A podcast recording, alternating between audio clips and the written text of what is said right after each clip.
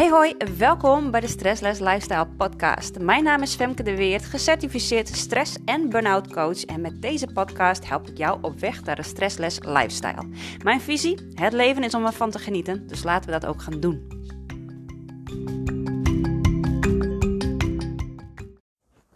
Hey, goedendag. Een nieuwe aflevering, nummer 16. En vandaag ga ik het hebben over het stukje dat, nou ja, eigenlijk alles in het leven een neutraal is en dat we er zelf een betekenis aan geven. En dit is voor mij juist een heel belangrijk onderwerp, omdat het um, ook even afleidt van het feit hoe jij je voelt of hoe jij je denkt over bepaalde dingen. En, uh, je denkprocessen die maken ook dat je een bepaald gevoel ergens bij krijgt. Het zijn altijd de gedachten die de emoties aansturen. En als je daar echt uit kan stappen, dan um, nou, kun je ook voor jezelf gewoon een nieuw perspectief creëren. Waardoor je ook gewoon je oplossingsgerichte vermogen weer wat meer terugkrijgt. En uh, vooruit kan kijken. En ja, daar, maakt het, uh, daar wordt het leven gewoon weer een stukje gemakkelijker van. Dus vooral als je even vastzit in je eigen denkpatronen. Dan is het heel goed om gewoon even naar een neutrale stand, een neutrale staat te gaan, te komen. Om dan um, nou, vanuit daar, ook vanuit die neutraliteit, ook weer gewoon verder te kunnen gaan. Dus waar ik mee wil beginnen is dat we het gaan hebben, of dat ik het met jullie ga hebben over uh, nou ja, hoe, hoe ik dat dan zie. Ik, woorden zijn bijvoorbeeld voor mij de, de, de meest krachtige voorbeelden. Woorden zijn natuurlijk klanken waar wij een betekenis aan hebben gegeven. En als je kijkt naar nou ja, woorden uh, die kunnen kwetsen, woorden kunnen pijn doen, uh, woorden, ja, die kunnen op een manier ontvangen worden die wij niet prettig vinden. En dat, ja, dat geeft een bepaald gevoel. En als je dan gaat intunen op dat gevoel, dan kunnen bepaalde woorden die mij raken, die hoeven jou niet te raken. En bepaalde woorden die jou raken, die hoeven mij weer niet te raken. En het betekent dus dat ons eigen brein en uh, daar een betekenis aan heeft gegeven. En dat maakt niet uit of jouw eigen brein dat zelf heeft gedaan, of dat je vroeger hebt geleerd wat je wel en niet mag zeggen, of dat hè, er zijn ook culturele waarden en normen die bepaald hebben van nou ja, wat je dan wel doet en wat je dan niet doet. Uh, er zijn opvoedingsstukken, maar ook bepaalde ervaringen die we hebben gehad vanuit het verleden, die een bepaald beeld hebben geschetst van, van, van het leven, van wat je wel kan doen en wat je niet kan doen. En als je daar goed bij stilstaat, dan is het eigenlijk allemaal ingeprent alles ja, is voortgekomen vanuit een bepaalde ervaring in jouw brein. Dus jouw brein kan zelf geen nieuwe dingen bedenken. Dat moet ergens nou ja, gehoord of gezien of ervaren zijn voordat jouw brein daar ook iets mee kan. Dus als we het even heel typisch hebben over woorden. Ja, woorden zijn dus gewoon eigenlijk lege klanken waar wij zelf een betekenis aan hebben gegeven. Dus als iemand iets tegen jou zegt en het raakt jou, dan is het heel wijs om eens te gaan kijken van hé, hey, maar wat wordt hier in mij geraakt?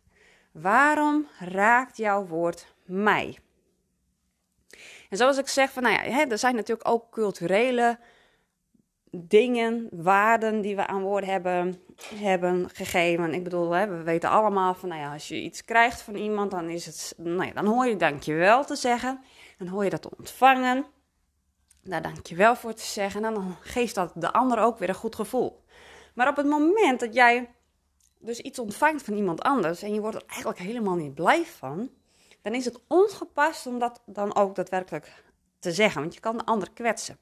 Dus we hebben ook cultureel geleerd dat het niet goed is om de ander te kwetsen.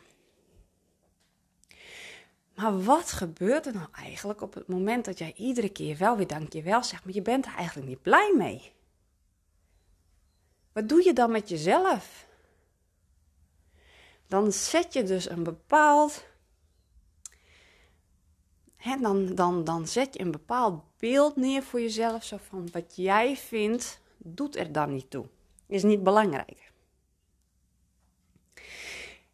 Dus we schakelen een stukje van onze eigenheid, schakelen we uit om de ander te plezieren. Nou, dat gebeurt natuurlijk in heel veel dingen, waarin we veel meer bezig zijn met het tevreden houden van een ander, in plaats van dat we bezig zijn met ons eigen gevoel.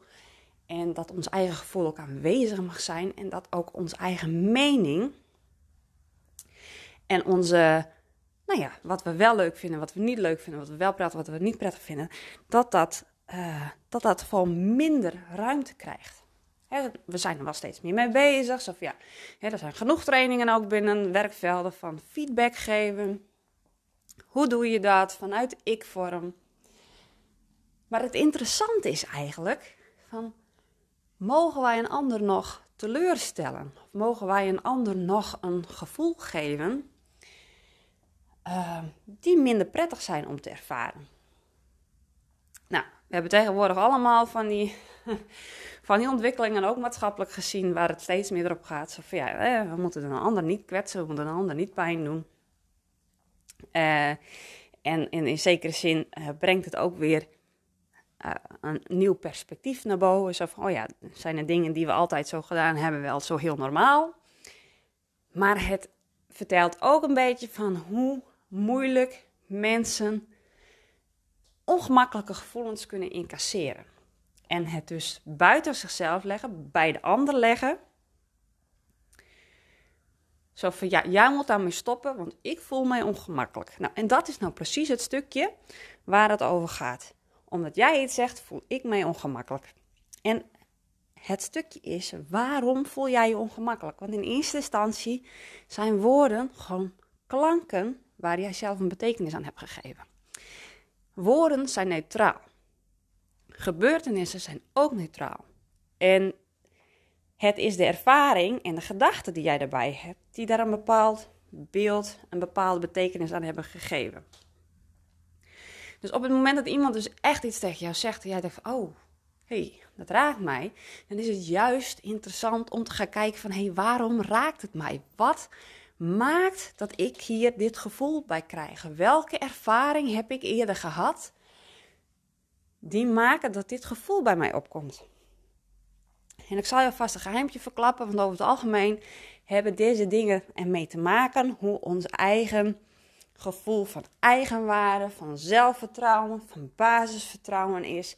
En hoe goed wij eigenlijk in ons eigen lichaam zitten.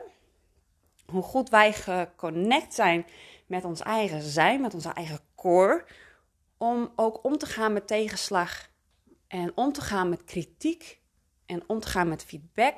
En natuurlijk hangt het er ook wel een beetje vanaf wie het soms zegt en uh, hoe het soms wordt gezegd. Maar ook daarvan kunnen we weer leren. Want mensen die dicht bij ons staan en die geven kritiek, dan komt het vaak nog heftiger binnen. Dan wanneer het iemand is die we eigenlijk niet kennen. Maar ook dan is het juist interessant om te gaan kijken van... hé, hey, wat raakt hier? Wat wordt er in mij geraakt? En wat, wat maakt... Wat maakt dat ik hier zo van overstuur raak. Of, of dat dit een reactie in mijn lichaam naar boven brengt. En kijk, om te voelen dat je, die, dat je een reactie in je leven hebt, of in je lichaam, is het ook heel belangrijk dat je connectie hebt met je lichaam.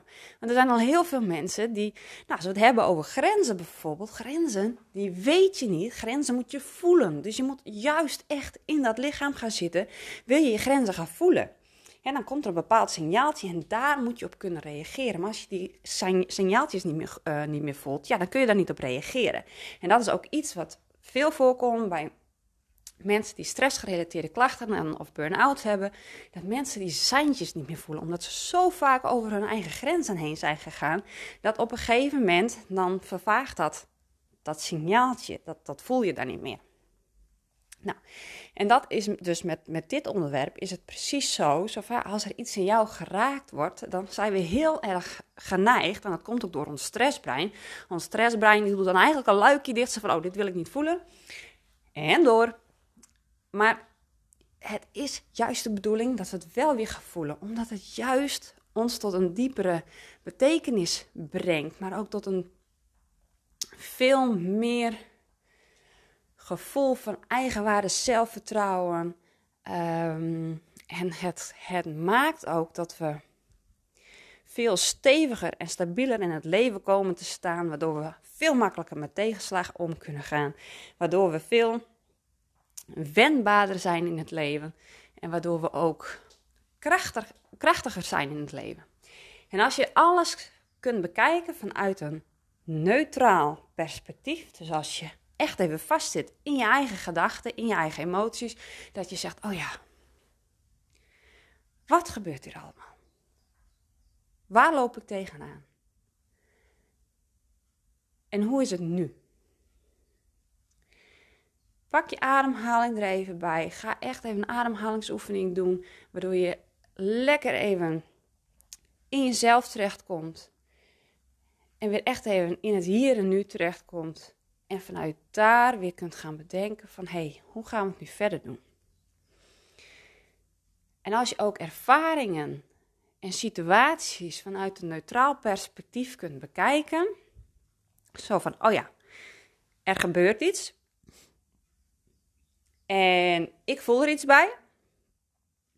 Maar is dat wat ik voel terecht in deze situatie?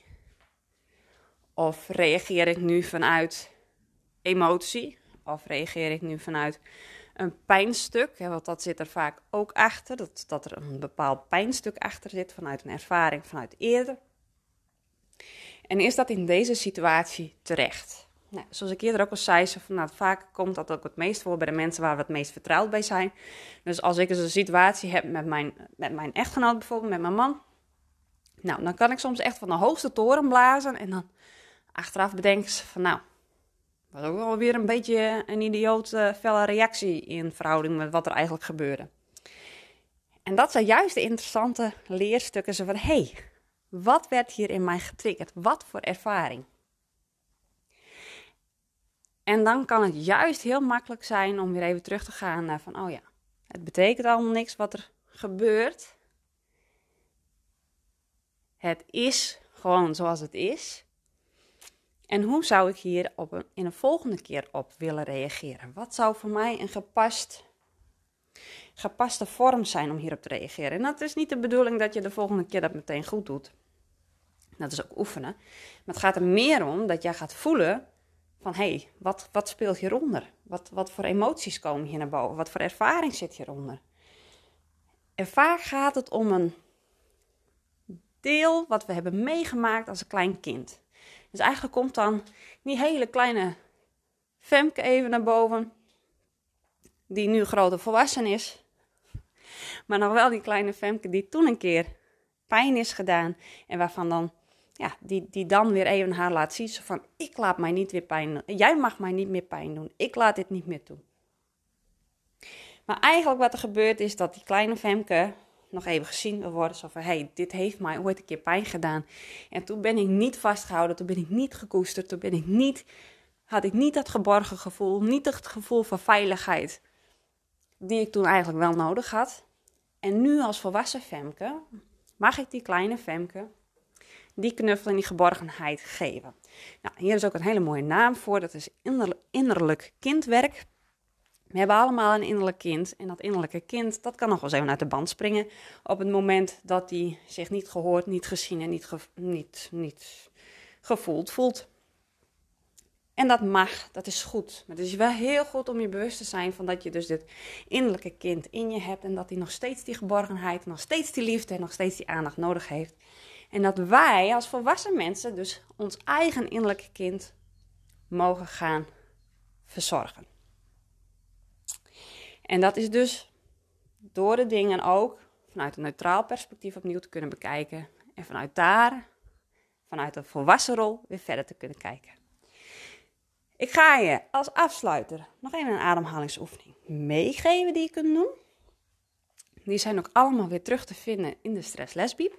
Daar zijn ook ademhalingsoefeningen te vinden, dat is ook superleuk.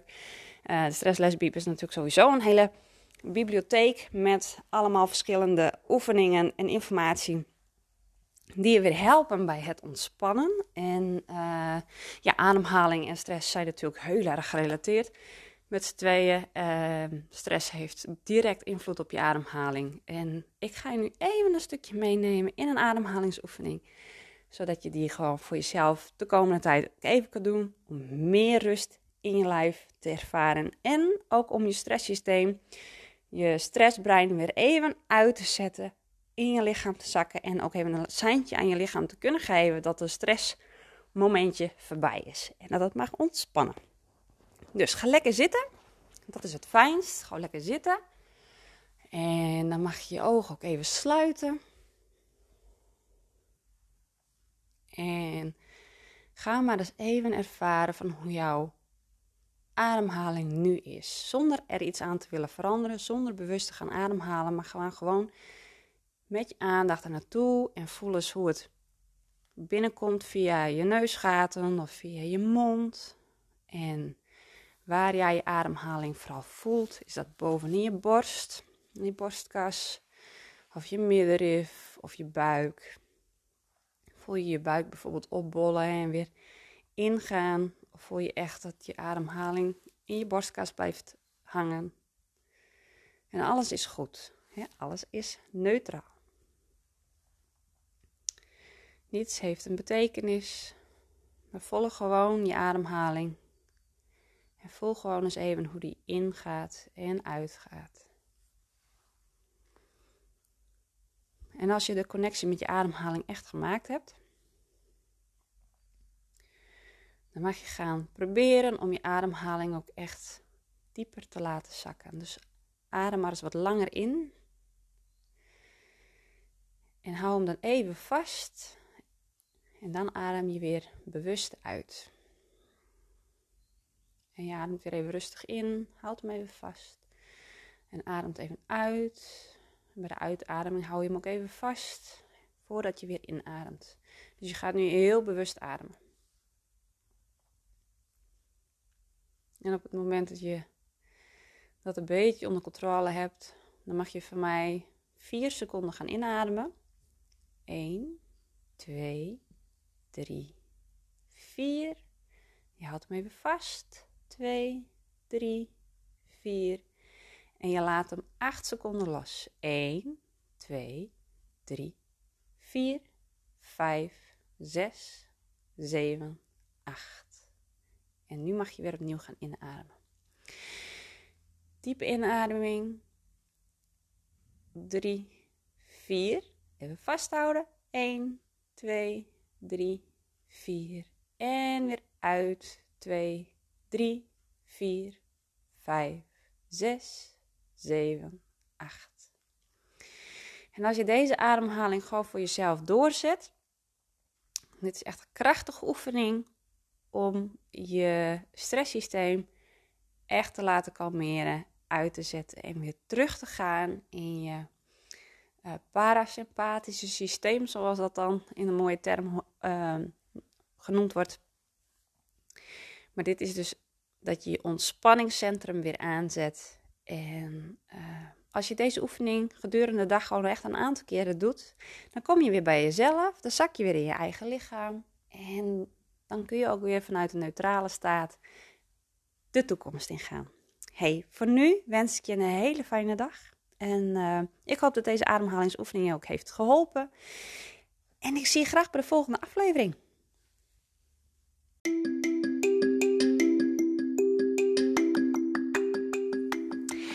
Top dat je de tijd hebt genomen om te luisteren. Vind je deze podcast waardevol? Deel hem dan op je socials en tag mij. Ik vind het natuurlijk super leuk om te weten wie je luisteren en jij helpt anderen ook om te kunnen genieten van een stressless lifestyle. See you soon!